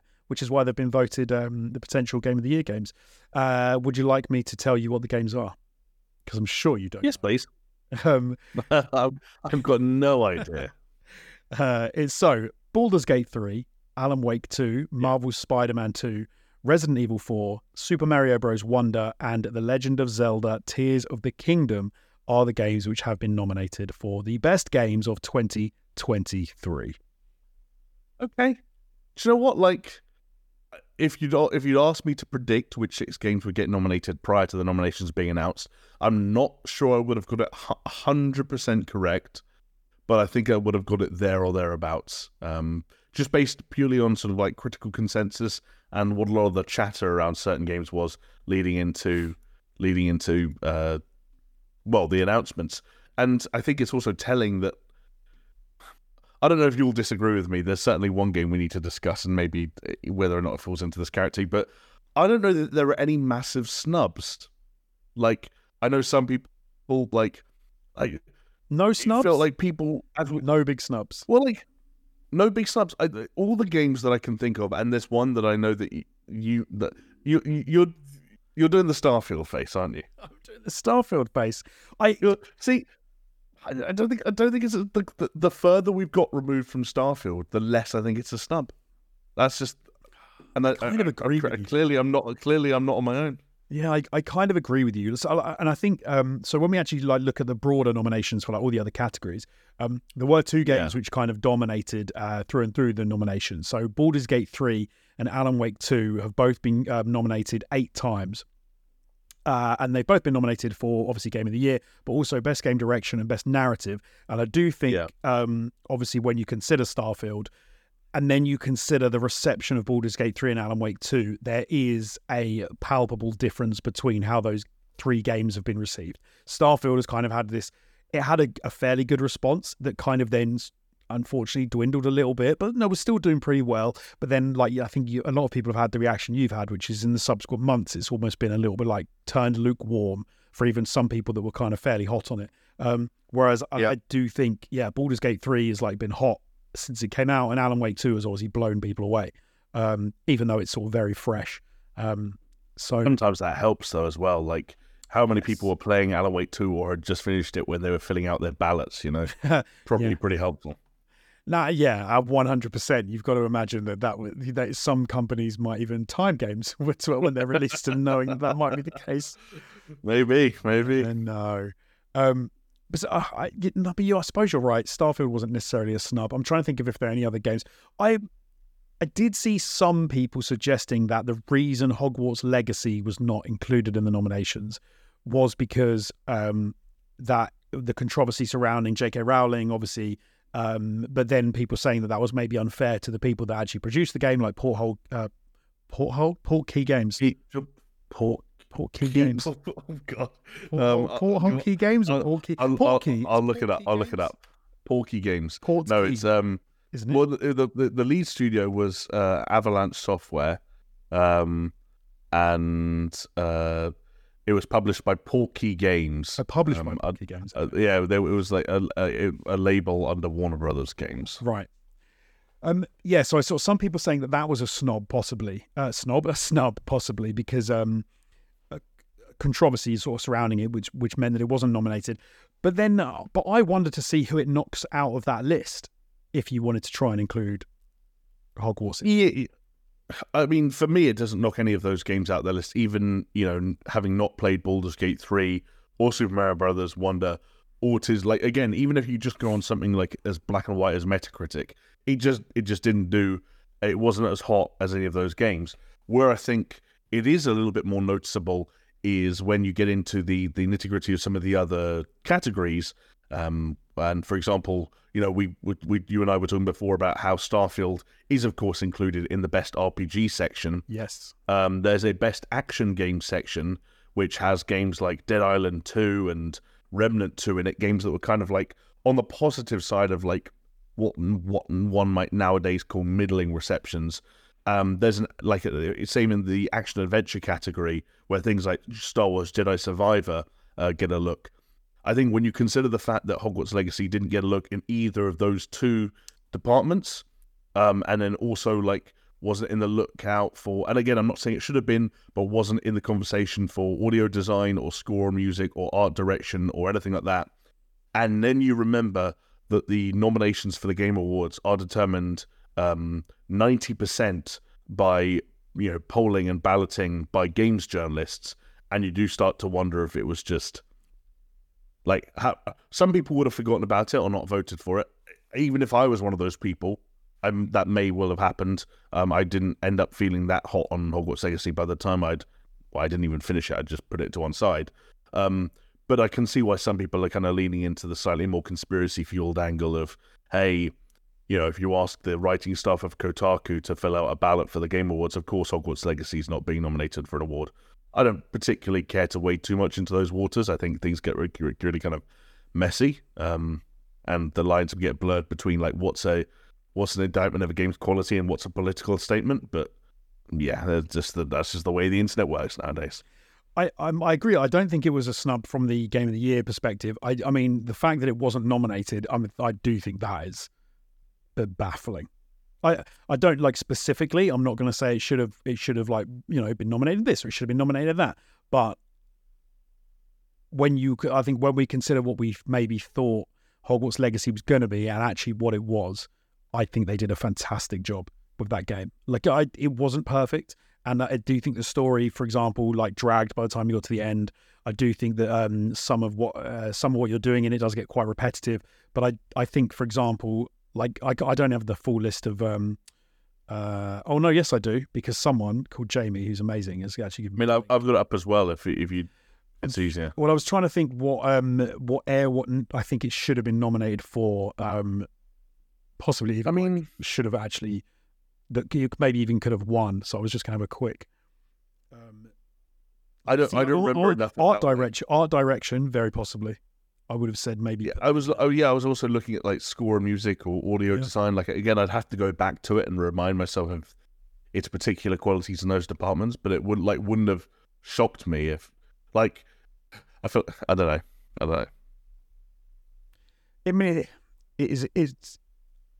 It's When you're talking about, I was going to say when you're talking about, I think it. The problem is it technically I think falls more into the action adventure category than action. Yeah, I would agree. and and when you're looking at that, that's a really tough category. Where obviously Alan Wake Two, Spider Man Two, Resident Evil Four, and Tears of the Kingdom were all Game of the Year nominees. So really, the only thing it could usurp from that list is Jedi Survivor, and I do think Jedi Survivor is the better game. I see. I would. I would go the. I would counter that, and I would say I think Hogwarts Legacy beats Jedi Survivor into um Okay, adventure. But but like, I, I'm with you, and it is it is a. It, it's not a. It's not a sure thing. Right, right, yeah, Ooh, best adaptation. yeah. That's a weird, weird, uh, weird category, right? I mean, it. I feel, I feel like that has to go to. Oh, sorry, is that TV? Oh, I Yeah, thought, that's, um, oh, right, right. right. I I thought maybe Yeah, the other way around. I thought was that like something else to a game. So obviously Hogwarts Legacy, but no, No, no, that's the no, no, no. It's it's it's is the inverse. It's which um, TV show or film from the you know the best TV show or film adapted from a video game. Which again, I think there's probably only one winner there. Um, Mario, surely. no, it's The Last of Us. No, Mario. I mean, uh, do you know what? I really like Mario. I had a great time with that movie, but The Last of Us sweeps that. I'm afraid, Jonesy. I, I don't have to agree with it, but it will. clear with it. Um, I was a I li- I like The Last of Us, but I was it wasn't as uh, it didn't blow me away as much as I was hoping it would. Um, I think for me the game is a lot better than the show. Uh, whereas I think Super Mario Bros. movie was was I wasn't sure they were going to pull that off in quite such. You know, so we cut Super Mario Bros. movie. I mean, look, look at the last Super Mario Bros. movie. What what were we even talking about? Super Mario Bros. wins that category. You, you've It- taken I mean, the does- Last of Us. The Last of Us is an adaptation, which is basically a shot-for-shot remake of a of a very narrative, um, like If very. you think that was a well-made shot-for-shot game. remake, then you either didn't watch the show or haven't played the game. On you not okay, not shot for shot, but it could have been like a And no call at that. fucking all right. Okay, but it was a it was a very closely matched like TV show to video game. Almost in the sense of like uh, when you get a comic book, which which they take and they massively take inspiration to make a film or something. You oh, this film's fantastic, and then you look at the comic book and go, oh, okay, so the comic book did all the heavy lifting for them. I feel like Super Mario Bros. movie should get a bit more love than you're giving it right now. I, I, I, hey, I give Super Mario Brothers movie plenty of love. That's the, the the the second place in that category for me. But it was a it was a fine kids movie that I wanted to be better, more cohesive, and funnier. Um, Fair. whereas you know, The Last of Us was you know we've been talking for for decades about why are video game adaptations so bad and why do people keep trying to condense these gigantic and sprawling stories into 90 minute movies and someone said all right we'll stop HBO stepped up and made one of the better better seasons t- of television of the entire year. My mum watched a TV show based off a video game, uh, and that me that makes it that makes it win for me. Oh, maybe I'm one of the few people then who kind of was a little bit. I don't know. I thought it was a bit of a damp squib. Like I, I, I liked it, and I liked what they did, but like the the, best stuff was like the shot for shot almost stuff. That I was like, oh yeah, this is bringing. But you know why it was so good? Because it brought back, um, it brought back sort of memories of playing the game, and that's why I think I really liked it. But then the stuff where it maybe was a g- I don't know, I don't know. It just left me feeling a bit like, oh, okay, yeah, that was good. That was To each their own, eh? yeah. Well, hopefully, hopefully when they pull it back with season two and everyone starts raging, uh, and it can jump. Heaven help him, Jonesy. Heaven help him. Hey, there we go, and it'll be will win me back. I'll be like, Abby's, Abby's my favorite character. Do you know what? The the strike's over now, so I wonder if we are uh, close to getting our Abby. Oh, I would. I, I no one's going to want to be it because they're just going to get abuse. Someone will be. Uh, Jonesy, I would be Abby if they asked me nicely. And uh, It'll be someone who doesn't. It's, no, who will be? It will be that Rachel Zegler, is it? Who uh, everyone hates because she's um. what what did she do wrong? sh- uh, she said the Snow White and the Seven Dwarves was dated because the prince saves Snow White, and that that's like an old fashioned way of doing things. And now she kind of saves herself, and it was like it was people got really mad because they were like, "Why you can't have anything as like traditional as it used to be nowadays? You're trying to win like fix everything." And I think people got annoyed. Um, Oh, okay, I think that's what it was. Some I don't know. that Some, that sounds no that that sounds believable. That sounds very. That sounds very instant in 2023. Um, something which is maybe quite surprising, going back to nominations, is the fact that Nintendo, who of course we love, has 15 nominations. Um, Yeah. Sony has 13 nominations. Very well done, Sony. Um, and Microsoft, who now own everything, uh, only have 10. A bad Yeah. year for them, if we're just looking at that. I mean, yeah, a pretty rough year for them, especially when you consider that obviously, as we discussed, Starfield only got one nomination. I think that would be considered um, a disappointment. I think, like uh, as the year has rolled on, the temperature, the things have really cooled on the Diablo Four front. Diablo Four has got a couple of nominations. I think it's in it's in uh, the best multiplayer section, and I think it might have popped up somewhere else. I can't remember exactly. Maybe like best ongoing or something like that. Um, and so when you look at where Microsoft's nominations um, actually come from, um, yeah, uh, I guess it's a, it, it's not necessarily a year to remember, with the exception of of Hi-Fi Rush, which is, was one of my favorite games of the year, um, and I'm glad it has um, had its flowers in certain categories, especially when it comes to the like the audio design and the score and music categories, because uh, I mean I've been a big um, proponent for or, or, clever use of licensed music in in video games in the past. Um, and Hi-Fi Rush was that in a nutshell for me this year. So I'm glad uh, that's been acknowledged, uh, especially uh, again Hi-Fi Rush in the in the uh, art direction category as well. Perfect fit, one of the best looking games of the entire year. Um, so and that's a positive, and that's a reminder of the kind of things that Xbox can look forward to having up their sleeve in the years to come. Um, I'd say of, of, of broader concern will be the the large scale, not misfires, but I think probably disappointments of Starfield. Like I think there may well be people at Bethesda and Xbox who are like, ah, do you know what? We're happy Starfield came out. We're cool with the game it was. We accept it for what it was. But it would be it would have been nice to have been in that conversation because who wouldn't want to be there? Yes, no, absolutely, and I, it must be difficult when it's, um, you know, if you're not nominated and, and, you were really behind something, and I'm I'm sure Microsoft will be happy with, um, and Xbox particularly, I should say, will be happy with um, Starfield, and you and you can't be everything to everyone, and you, you, they put out a very good video game, and they did get one nomination, so you know they did. They did. Um, they did. For, for, clarity, I'm going to read out Rodrigo's comment because he said this is what Rachel Zegler said. Uh, she said the princess don't need no saving. She's a girl boss. She said it's about her being the leader, and her dad told her she was all she always could be.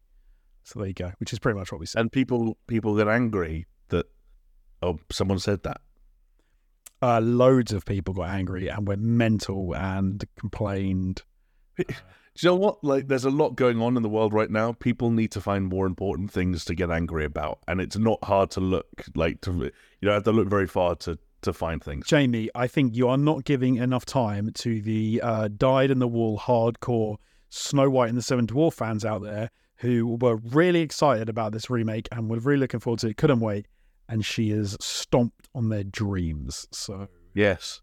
In fact, when I picture the, the, the, the day one audience for the, the Snow White, long awaited, highly anticipated theatrical release, all I see are a flock of 30 something year old white men with beards. That was exactly what I had in mind.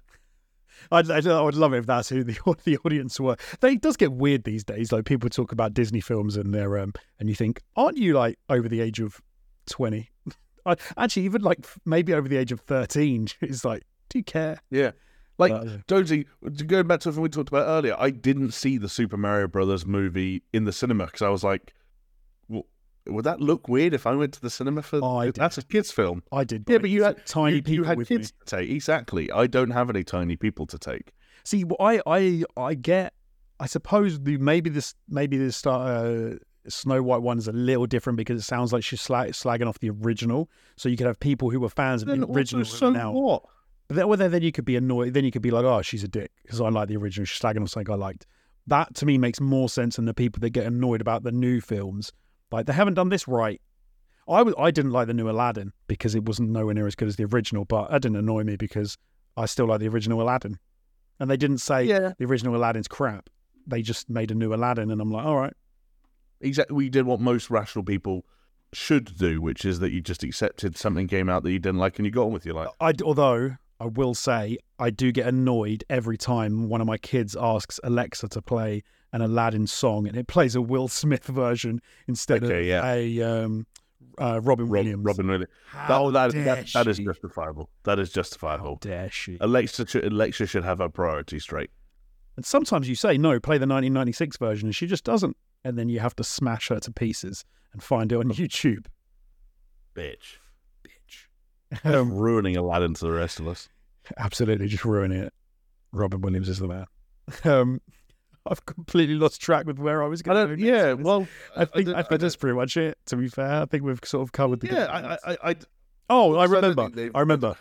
Let me circle back. oh, I've, I've, my brain's. gone. yeah, do it, do it, do it. Um, it's one of the most exciting categories, which I think you agree with uh, me on that because you've actually listed it here. Um, is indie, um, indie games, and also this has reigni- reignited a little bit of a debate about what actually constitutes uh, an indie game. Because so for this year, for nominations of indie games, we've got uh, Cocoon, Dave the Diver, Dredge, Sea of Stars, and Viewfinder. Um, I have not played any of them. I know you've at least played Cocoon and Dave the Diver. Um, but one of the issues people have is Dave the Diver was made by Mint Rocket, who was owned by a Korean conglomerate, Nexon. So technically, are they an indie? And this is the, the debate has come back about what is an indie game. And I can't for the life of me remember who said it, but effectively, I saw on X someone saying, no, an indie game is more about style and feel and doesn't actually have anything to do with the makeup of the company or how the game is released. That is obviously wrong. Um, so yes. said that. In fact, is it? I saw someone reply to that saying, "So hang on a second. If Naughty Dog announced that they had like a te- they'd put set aside a ten man team to make like a pixel pixelated side scrolling, yeah, you'd think yeah. it was an indie game, and the person was like, "Yes," and I was like, "No, well, well, that is not an in like I to me the problem with that is, um, you know, if if you want me to look at if you want me to consider an indie game, it needs the whole point of it being an indie game is that it's it's stunning that a small team with little support managed to put something together. I would be happy with limiting it with, with sort of saying indie game is any T as any uh, company who've developed it under a certain number of people. And if you said, and do you know what? I'd even maybe put a cap on the amount of money spent on the game, for example. I don't I don't know where that would be. That would yeah. make more sense to me. But but again, I have the same problem because if you said to me Naughty Dog had a million quid and five people and they made this game, I'd still be like, yeah, but they're Naughty Dog. Well, yes, and especially if it being made by Naughty Dog meant that it was published by PlayStation Studios or you know whatever it ended up being, because then it's like yeah, you're very much you know there's some talk on the on the Game Awards website about games being published outside of the traditional systems or the traditional you know publishing avenues. That that would be a case of it very much being inside of those systems and those avenues. But then you get into weird things of you know major publishers having smaller independent publishing arms and sort of things like that, where like companies within companies, where like all our small pub or small games are published by this team, right? Um, and all, and it does get very messy. And I, I wish we were at a time where we could be as transparent as as you know films are, for example, about budgets and things like that. But that doesn't ever seem like it's going to happen. Ed count is also like a weird. I just think that like, I basically I think it's complicated enough and I think there are enough sort of like weird tendrils that sp- spin off of this thing that I actually don't think we should overthink the category that much. I just think we should try and rem- remind ourselves what is at the heart of this category, what we're actually trying to celebrate at the heart of it all.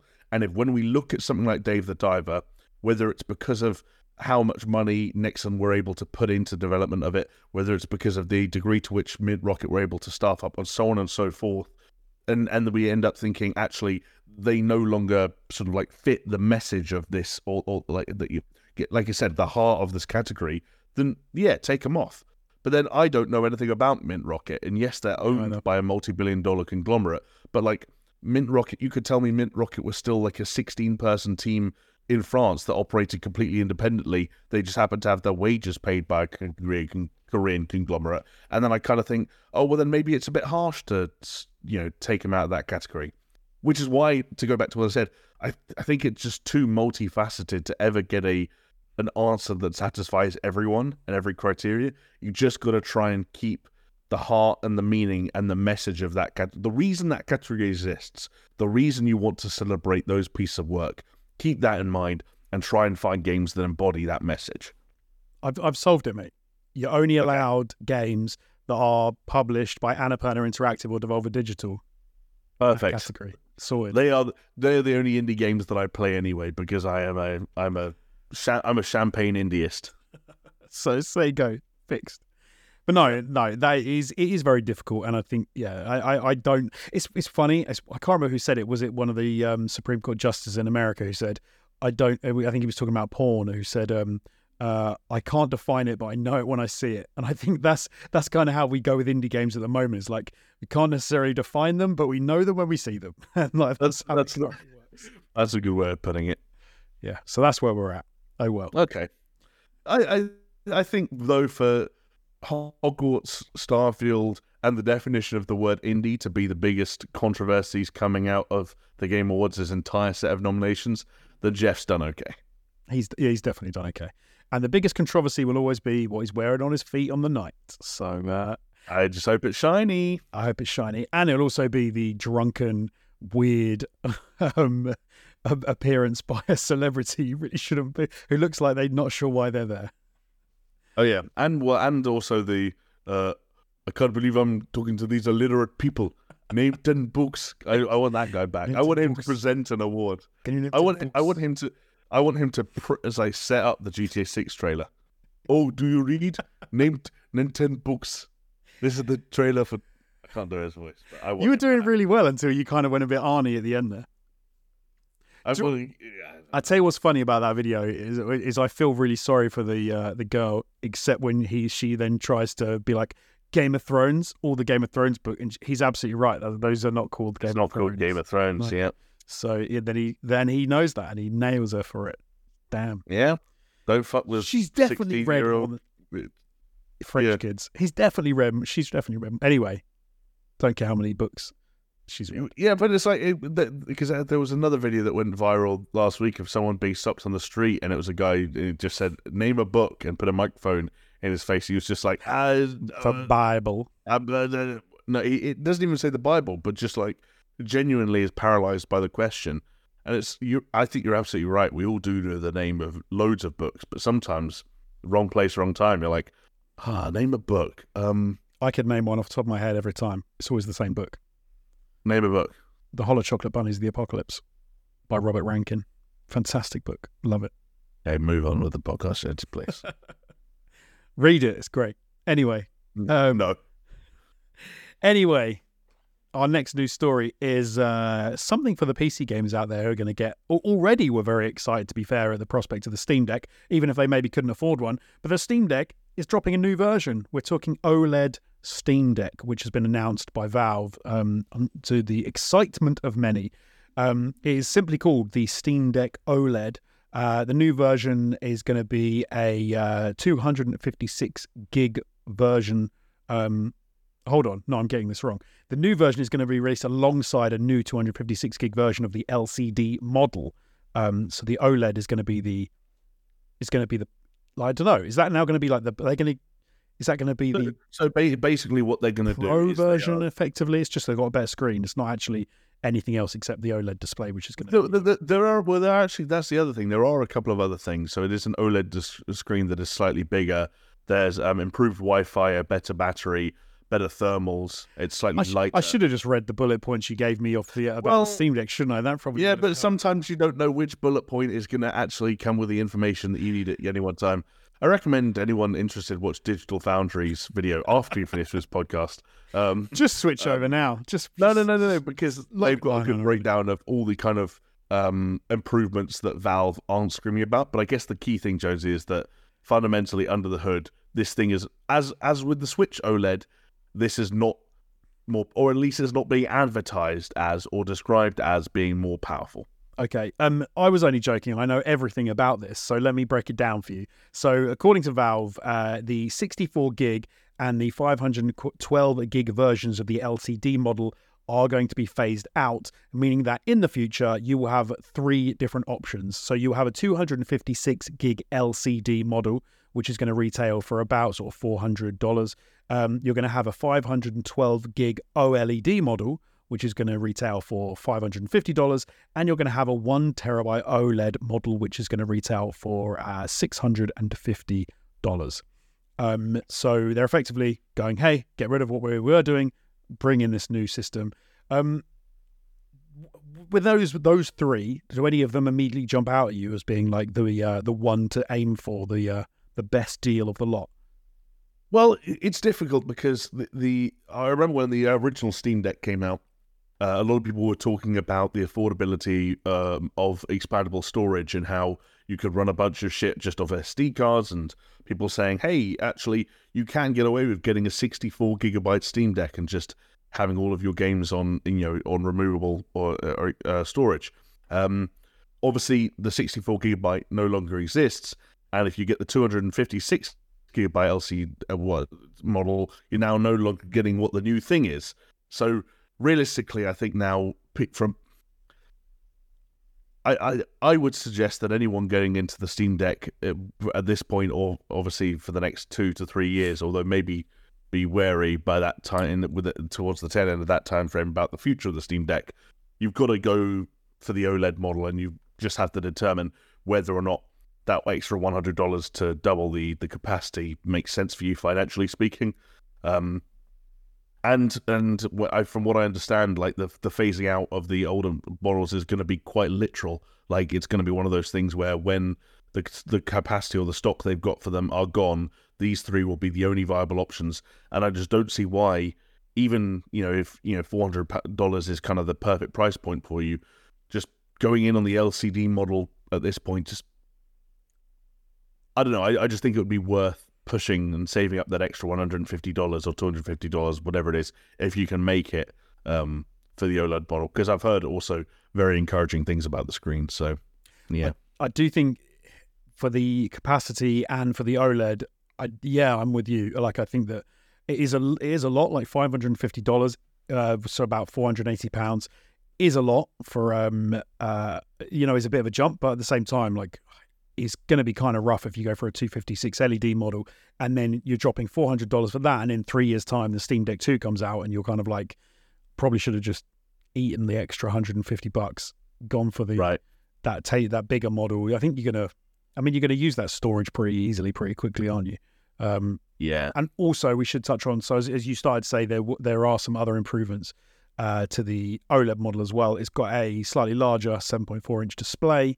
Um, it's going to support HDR as well as other improvements. It's going to have Wi Fi, which is improved from, um, it's going to have 6E instead of 5. It's got a 50 watt hour uh, battery instead of a 40 watt hour battery, 30 grams lighter, bag of crisps, probably don't really care. Um, it's also um, uh, uh, going to be no, sorry, that's about it. That's that's about all the updates we've got. Oh, sorry, but also as you said, it's got updated thermals. That's what I was going to say. Um, so it'll make it. I think there are other random things like you know the. I think they're improving like the surface or the texture on the track pads, and I think okay. the thumb the thumbsticks are like one millimeter higher. It's all these kind of like really tiny things that they've probably noticed while they've had it in their hands for the last two years and gone. Ah, do you know what? Like this isn't worth saving for a Steam Deck 2, but if we're going to reversion it, we might as well do this at the same time. Yeah. So, yeah. But the screen, from what I understand, really is the killer app. Yeah, and it, and it, it sounds like um, a, a good step to take if you're going to have to wait a few years before the next version. Like they're not doing something really annoying, like say releasing a 0.5 or a Pro version that's going to make you sort of um and ah. I think they are literally just saying like, here's a slightly improved version that you, if you're going to buy one, hey, buy this one instead um, which does yeah. make sense. Uh, they will be coming out or be available to order, I should say, on November the 16th. Um, so you don't have to wait too long. 10 a.m. Pacific time, 5 p.m. GMT. Um, but yeah, I, I, still find it as a. I totally get why people are into them. I, I think for me, they're still such a hefty price for something which I don't think I would mm, yeah. use enough. Um, but amazing, uh, and, but fantastic. If you've got if you've got a Steam library jam packed and you often find yourself out and about or in different situations, yeah, still a fantastic prospect of a handheld. Yeah, I think Peaswad, if, if uh, from our community, if memory serves as someone who like the for whom the Steam Deck just perfectly fits the lifestyle in terms of the volume of gaming that he can do handheld, and obviously having that Steam library, meaning that he already has access to, I don't know, for some of us, it's going to be hundreds of games from day one. You know that that that's one of the cool things about the Steam Deck that's not going to change anytime soon. Uh, you know, obviously, I very much, as with the case of the Switch OLED, I very much doubt this is a, a new model that makes a whole bunch of people jump off the sofa and says, say, oh, do you know what? I've been, I was wondering what to do with my six hundred and fifty dollars, and now I know. Like the audience for the Steam Deck is still largely going to stay the same, and a good portion of that audience, I think, will have already been served by the original Steam Deck. Um, but that's why I think they're doing it alongside the phasing out and not having two models. It's gonna. I think this is just the, in many respects, this is the new norm. That's why it's not. There's no dramatic price hike. The older models are falling by the wayside, and this is just there for people who invest in the Steam Deck in the near future, or maybe a very small handful of people who want to re up because they have FOMO. And trust me, Jonesy, I have massive FOMO and I don't know what to do. well, you've got to ask yourself do you want to wait three years for a uh, I feel like I can't. I, I, I hate I hate not having cool things. I was gonna say, but even so, yeah, you've you've um it's not that you're waiting three years for a Steam Deck 2 because you didn't buy a Steam Deck 1, so maybe you wait three years. No, I, I have I have a Steam Deck. Oh, you do have a Steam. You did get a Steam Deck. Oh, I you're did. saying you're saying you got FOMO for the OLED version. Yeah, but I got my Steam. Come on, man. Yeah, That's I that's madness. see you. You're absolutely the voice of reason right now, but it is playing. Uh, it's haunting my dreams. Um, Which version you went? Oh no, I do because you went for the big boy, didn't you? I've got the I've got the big boy. Yeah.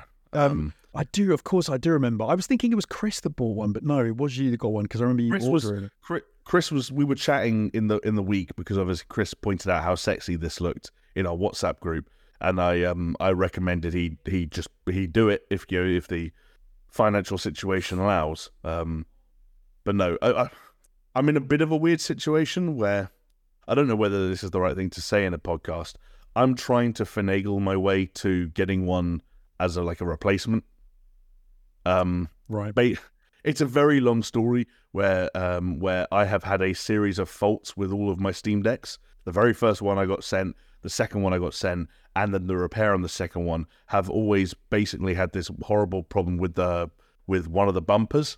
Um, very unfortunate that two brand new um, uh, Steam decks had the same problem out of the box, but they did, um, and the repair helped, um, but the repair is wearing off. And so I've been talking to Steam support um, in the midst of the OLED being announced about what's going on, and they're like, "Okay, well, like we can't. There's not a huge amount we can do. There's no trade-in or upgrading system, obviously. So you send us a video of what the problem is?" So the other day I filmed a video and like, here's what's going on. Here's what it sounds like. Here's how often it registers as a click. Here's what the right one is like. You know, just so you know, I'm not like a fucking idiot who breaks my bumpers after you know six months of use.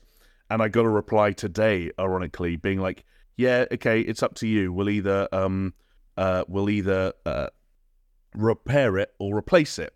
But the thing they're offering to replace it with is obviously what it is, which is a 512 gigabyte LCD. But as of the announcement of this, they're offering to replace it with a model that is soon to be phased out once all stock is gone. And also, because of the way that the pricing has changed, they're offering to replace something I spent like £570 on with something worth, as of this new announcement, 300 and something pounds. It's worth like something that's dropped in price 200 pounds because it's been essentially replaced with a new model while it gets phased out. And so then it's all this weird stuff of like, if they run out of 512 gigabyte LCDs, do I become eligible for a? I was going to say, OLED can you long it out? Do yeah, do, but then do I become eligible for an OLED, or do then I only become eligible for a repair? And if I become eligible for an OLED, which one is it? Because if they match it by size, then it's the 512. But if they match it by how much I paid, then it's the terabyte. And there are other things on the terabyte. Like the terabyte one has an anti-glare screen. And Jonesy, this is why I've been losing sleep. And, oh, and I apologize for ranting, but I'm just in a bit of a weird situation right now with Steam support. So you paid? How much did you pay for yours? Um, do you know what? Let me. I. I. need- I. I. Oh God, I, I can. I can double check. I, I. It was over five. It was closer to the five six nine price tag than the four seven nine price tag. So, Um, so potentially, then you would. I would guess that surely you could say, send me a OLED, a five twelve gig OLED. I wish I could say that, but like, But like because surely you could ask for your money back. If, if you're like, this is a broken product and it hasn't worked the entire time, give me back my money. And they say, okay, we're really sorry, here's your money back. Would you like Val, would you yeah, like- Valve vouchers? And you go, yeah, sure, chuck me those Valve vouchers. And then you, you literally get off the phone and you immediately go on and buy yourself a 512 gig OLED Steam you know, maybe maybe that's what I could say. I could say, well, hang on a second. You're offering. I, I would take. I would take the replacement because I don't trust the repair process because the repair process didn't work last time. However, the replacement you're offering me is for a model that is soon to be phased out, and the and the result of it's currently being phased out is worth you know significantly less money than it was worth when I paid for it. The problem is I don't know what their refund policy is. I got mine in March. I don't know whether I'm still, you know, Oh, Mar- I- March, Oh, dude! I don't think you even have that conversation. If I'm you, So, if I'm you, I say, give me my money back. And if they say, so uh, what do you mean? Go, you've sent me a broken product. You've you've failed to rectify this issue multiple times. I want my money back. So I, I paid five six nine pounds. You so I paid the I paid the price of the one terabyte OLED. for a broken 512 L- LS- Get your money year. back. Oh, You see, still have Jonesy- a year. Tell them you want your money back. uh, It's broken. Say, oi, it's broken. Give me my money back. And if they say, but hold on, we did replace, say, no, you've already replaced it once. It's still broken. And now your repair hasn't fixed They, it. they replaced it and repaired it, and it's to be broken both times. 100%, Verifiably broken. 100% get your money back, son, and then get yourself a one terabyte OLED when they come and sell. That's what I would be. I wouldn't even ask for anything else. I would be going hardcore. Well, I think I'll give them the opportunity to do it for no, me. Don't, don't uh, give them No, because then I don't need to wait for the I don't need to wait for the money to come oh, back Oh, I to my see. account, Right, and then right, right. So I'm like, if you want to swap this out for a one terabyte OLED, go for it. But if not, I want a full refund, and I'm buying one. Oh yeah, yeah. Well, no, I wouldn't tell them that. I would say you can either. I would say I tell you what, you can either give me a full refund. This has been atrocious, or you can for the because it's the same price. You can send me a one terabyte OLED. That is the play. Everyone, stay tuned for this story because we're going to see what happens. Oh, Jamie, Jamie is going to get himself a one terabyte OLED because they have messed him around, uh, and it is outrageous. And I, for one, know what? will be tweeting about this later. No, I I felt. Uh, do you know what? This, I'm actually glad I brought this up because I I felt I didn't know whether or I didn't know how to feel about this situation prior to this, but you've actually made me feel somewhat more confident that maybe some of my consumer rights have been violated. And Rodrigo in the chat saying, "Have Jonesy make the call for you." I will. honestly, I'll, I'll Jonesy, download- like I, I my s- I, it's for temp- my son, I bought him. It's tempting. this is outrageous. How dare you? We'll do it. yeah. Record the call. No, we won't. We've already get in trouble with some kind of like law about recording people when they don't know they've Yeah. being recorded. Well, that could it could mean we have a we have a, f- a hands-on impression of the Steam OLED coming soon, folks. So j- watch watch this space. This is it. We're fighting Jamie's corner. This is uh this is yeah customer. I don't know what you call it. Like what did you say? Customer rights 101. Send me. My mate did actually. My mate did that with a car. He bought a um. Oh, what did he even? I think he bought a Mach E, like the electric. Uh, is it is it Ford Mach E Mustang thing or something? I can't remember. Or was it a Mustang? It's like an electric one. He bought one. It turned up. It didn't work. He bought so they replaced it with another one, and that didn't work. And he said, "Give me my money back. Um, I don't want your rubbish car." they said, "Don't you want us to replace it?" He went, he went, "No, give me my money back." And they Fair enough. they repaid him in full. So It is a, it was an the all-electric Ford Mustang Mach E. yeah, that was it. Yeah, he was not he was not impressed. Damn, that's a bummer as well. That's because uh, you know cars aren't cheap. No, and yeah, you got to, actually. So it was fun. He ended up. Uh, he didn't even then go and buy another like new car. He went and bought. Um, uh, I think he bought like a second-hand, cheap as chips car, and then was like, actually, this thing's fine, and I've saved myself like loads of money. So Yeah. Yeah. Maybe I do that. Maybe I get a full refund from the Steam Deck and just buy like a, a Switch Lite and call it a day. Well, of course, the real play that the pros would make would be to wait until tomorrow, Jamie, and buy yourself a PlayStation Portal. That is not a real move that anyone would make, pro or otherwise. And in fact, that's the most unprofessional move that you could make. The only people giving positive reviews to the PlayStation Portal are sad little virgins that for some reason want to play their PlayStation 5 remotely in the same living room as their PlayStation 5 because they don't have the balls to tell their significant other that they deserve an equal amount of TV time. Yeah, that's so true. It wouldn't. you know what, is- It wouldn't even work for me because my kids are on the PlayStation, and I want to play like a different Yeah. game. also, like work. arguing with a significant other is a different different prospect to arguing with kids. One, you know, one of them can think and behave rationally, the other less so. Um, I let the audience choose which one's which, but yeah, Yeah, absolutely. Uh, anyway, let's move on to our final story of the day. Um, we'll make it a quick one because I've not got much to say about it. Uh, and this is the news that Nintendo are uh, officially making a live action Zelda movie. Um, so yeah, they're going to be making this film. Uh, it's going to be produced by Shigeru Miyamoto, uh, is who's re- representative director and fellow of Nintendo, and um, veteran Hollywood producer Avi Arad, uh, who's the former chief creative officer at Marvel Entertainment.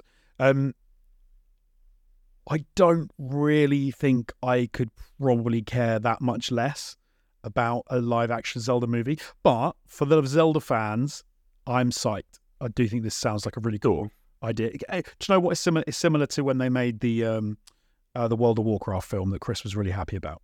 uh, I swear. yeah. I'm, I'm a bit, I'm a bit hotter on Zelda than I am on Warcraft, just because I've got more history of Zelda. Um, And then, you know, I don't know if this is a hot take or a bad take. I haven't seen enough discussion around this or chat to any of you guys enough to know. But like, I'm slightly just weirded out by the fact, and not that hot on the fact that it's live action. I think the animation. I know people are going to say like the Super Mario Brothers movie was animated and stuff like that, but I think it's a, like what we have to be careful not to do is look at animation as kind of like a one lane thing. Animation can mean so much, and I think there are so many different. Whether you're looking at like Spider Verse or the recent Teenage Mutant Ninja Turtle stuff, or you know, um, uh, like uh, what the the League of Legends based uh, TV show um, on on Netflix that's name and uh, the name its name escapes me. Animation is going in so many different directions and can mean so many different things that I think there was there's still the potential to make a really cool animated Legend of Zelda film that circumvents the issue of thinking like I don't know who the fuck they cast as Link, but if it really is some It's like, like Tobey Tom Holland looking, well, that, that's the thing. Like Twenty years to ago. go on the keep it on the Spider-Man theme. If it is some Tom Holland looking motherfucker, like I think I will. People talk about Chris Pratt's voice being distracting in the Mario movie. Right. Imagine having imagine having like a known celebrity's face in a Legend of Zelda movie. That's oh, would? it. I just can't. Yeah, I just can't picture it. I guess is what I'm saying, and maybe that's on me. And if I, I, I do like the fact that when you read into sort of like the details about how this production's going down, Nintendo are making sure they are as involved as they, I'm sure, could theoretically be, given you know that they don't have a history with or a background in film. Um, but still, that doesn't mean they can't fuck it up. Very true. Um, what I find kind of funny about the idea of a Zelda film is I've played Tears of the Kingdom and I've played Breath of the Wild. Um, I have no idea what that film will be about. I'm like, And No it would be like it would be like the Mario movie, where it would be like a generic mashup of all the ideas of the Zelda films. So like there will Zelda will be in it, and in you know, and and Ganondorf will be in it, and Link will be an otherwise unassuming villager who goes on some grand adventure and finds a very important sword and a very important shield, and it's being directed by um Wes uh, Ball, what, what yeah the director and of the I- Maze Runner trilogy. and I think he's doing like the next chapter of the Apes films. And I watched the Okay. trailer for that one the other day, and I was like, okay, like that was an intriguing trailer. The So- Ma- the Maze Runner films are quite a, a fine, like a, are quite fun, quite good. I, I enjoy them. They're not like you know, they're not the most the most amazing films ever, but um, he's directs well when you're talking about big fantastical stuff. You know, like big worlds with um kind of crazy stuff going on. So it kind of makes sense that they've um, gone for a director who's got a bit of pedigree with you know that sort of stuff. Um, the uh, go on. I was going to say, speaking of um, Maze Runner, I haven't seen it, but you'll have to tell me whether or not this is a good idea. When I Google um, to try and see what people who like who fans are casting as Link online, the guy who was I think in the Maze Runner films, but I know him better as the drummer from Love Actually, is being um, the British guy, very young kid in Love Actually who Oh, I, I Love he might have Actually. been yeah in Love Actually. The, Yes. the, guy, the guy who plays Liam Neeson's son, stepson. Uh, I was get confused because so I was actually so the main character from Maze Runner, um, I would say actually would you said it and I was like he would actually make a good link, but I now don't know how old he is. Um, but yeah, the the the kid as you're talking about the guy from Love Actually is also in Maze Runner. Um, That's yeah. That's why I asked if you, you think he would be a, a fit. I can't. Oh, I don't. know. Do you know what? I haven't seen. I haven't seen the most recent Maze Runner. It, what's weird is both of those two guys, the main cat, the main guy from Maze Runner, and that dude you're talking about. I, I'm gonna have to look up their names, aren't I? Because this is horrendous. I'm saying And those I guys. Um, but they both of them actually, I think, would probably be pretty good um, cast for Link. I think. so. The guy I'm talking about is Thomas Brodie Sangster. Thomas Brodie Sangster. Yeah, that's the guy from Love Actually and So- Maze Runner, and I think Game of Thrones. Okay, so uh, Dylan O'Brien is the um, is the Dylan O'Brien. I know who you're talking about. Okay, I could, I could, yeah, I could. I don't know how old. Again, the problem is they're all older now, aren't they? Because um, Thomas is 33 and Dylan O'Brien is 32. Um, and in one of these pictures is a full blown beard, and, and immediately now it's like I can't picture him being Link. Yeah. Now they'll they'll just cast Ryan Gosling. It'll be fine. Uh, do you know what? I would actually be in favor of that. But um, Don't ask me why.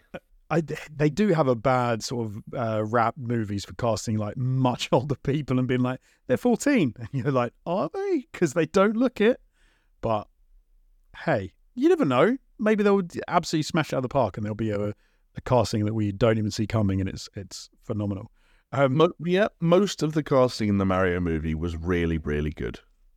I didn't even mind Chris Pratt I thought he was fine Yeah, Um, even I, I, you know, I'd like the little sort of bit they did at the beginning where they tricked you thinking he was going to do a Mario voice through the whole thing, and then he just goes rolls back right into Chris Pratt, and you're like, okay. yeah, that that's very funny. Very Yeah. funny. Um, but no, I should just say uh, that the, the film is going to be uh, co-financed by Nintendo and Sony Pictures, um, which is going to be 50 50-50, so they're going to do um, half each. Um, and I have a quote. Who's the quote from? It's from, uh, I believe it's from Shigeru Miyamoto. Ah, okay. That would make sense. Uh, he says, I have asked Avi San to produce this film with me, and we are now officially starting the development of the film with Nintendo itself heavily involved in the production. It will take time until its completion, but I hope you look forward to seeing it. Um, I, do you know what? I, I'm, I think they could do a really good job of it and actually put out something which is true to the games and true to the fans, looks spectacular, and has a cohesive storyline. Because the, there's so much to play with. It's quite a simple concept, right? It's like young knight boy fights for princess, and that's all they need. Yeah. To, that's that's if they cover that ground, they're kind of fine. And then, like you said, they can add in all the other stuff they want. They can draw all the other influences from all the other games, as long as they don't do something like crazy, weird, and wacky. And I hope there's see. I do hope there's a little bit of weirdness. I don't. I, Some, I, I don't. I, I don't want them resting on their laurels in terms of how well the Nintendo simplicity translates into other mediums. right, yeah, yeah, you don't. No, agreed. Agreed. You don't want it. You don't want it to kind of end up being a bit like, oh, they could have done more of that. But then the I think the worlds in Zelda, um, the Zelda games, will do a hell of a lot of the heavy lifting, kind of like the Maze Runner um, films. They they do so much with like creating sort of an amazing world. Then you just plonk the characters into it. I don't think they necessarily need to be you know over the top with storytelling and things. Because I suppose the game this this games on that, you know, story. No, usually, usually very. I mean, Link doesn't even talk. I, I hope they change that for the live action film. I think they've got to. Or do they start off at the beginning by being having a weird excuse as to why he's mute? His mouth got glued together by Agent Smith. And they, that, that's all they say. Or they just know, they just do one, like we said with sci fi. They just go, Are you mute? Don't worry about it. And then they just carry on. Yeah. Exactly. We can breeze over it now for the rest of the film. The rest of the film, they don't say a word. Um, I think the last thing to say is, um, uh, yeah, uh, last point you've added here for the about the film, which is Nintendo's first modern Hollywood production, the Super Mario Brothers movie, was a co-production between Illumination and Nintendo, and has generated over 1.3 billion dollars. So you've got to imagine that Nintendo are rubbing their little mitts together, hoping that they get another absolute stonker out of this. And like I think success or failure, um, this Zelda project will not be the last of the uh, Nintendo IPs to be translated into other mediums. I think we'll continue to see, obviously, them uh, build on the success of Mario by making more Mario movies, but spin like spin-offs from Mario, like whether that's like Luigi or Donkey Kong or whoever the fuck you know gets need Bowser even like we'll see that kind of stuff.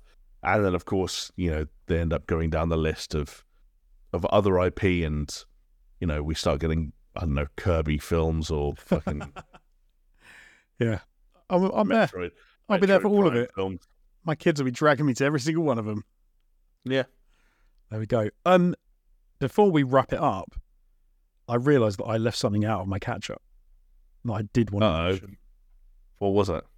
So you think you probably think now that I pulled a fast one on you know I've completed some weird game or something, but I haven't at all. Um, I finally because it came out. I think I mentioned this last week, but I finally had the option or the chance, I should say, to watch the very final three. I, I don't know. It's so hard how it actually breaks. Uh, final three I know. episodes of Attack on Titan, um, which came out on the fourth, I believe it was, on Crunchyroll.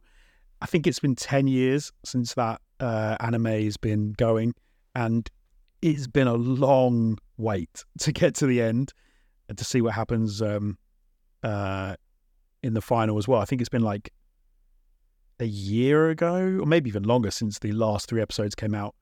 For people that don't know, the way with Attack on Titan, they they were doing all the seasons, and then they sort of did the they did this weird final season uh, special part, like one, two, and three, and then there was a second part to that, which was another three episodes, and the whole thing was like an hour and a half long, and I finally finished it, and we had resolution.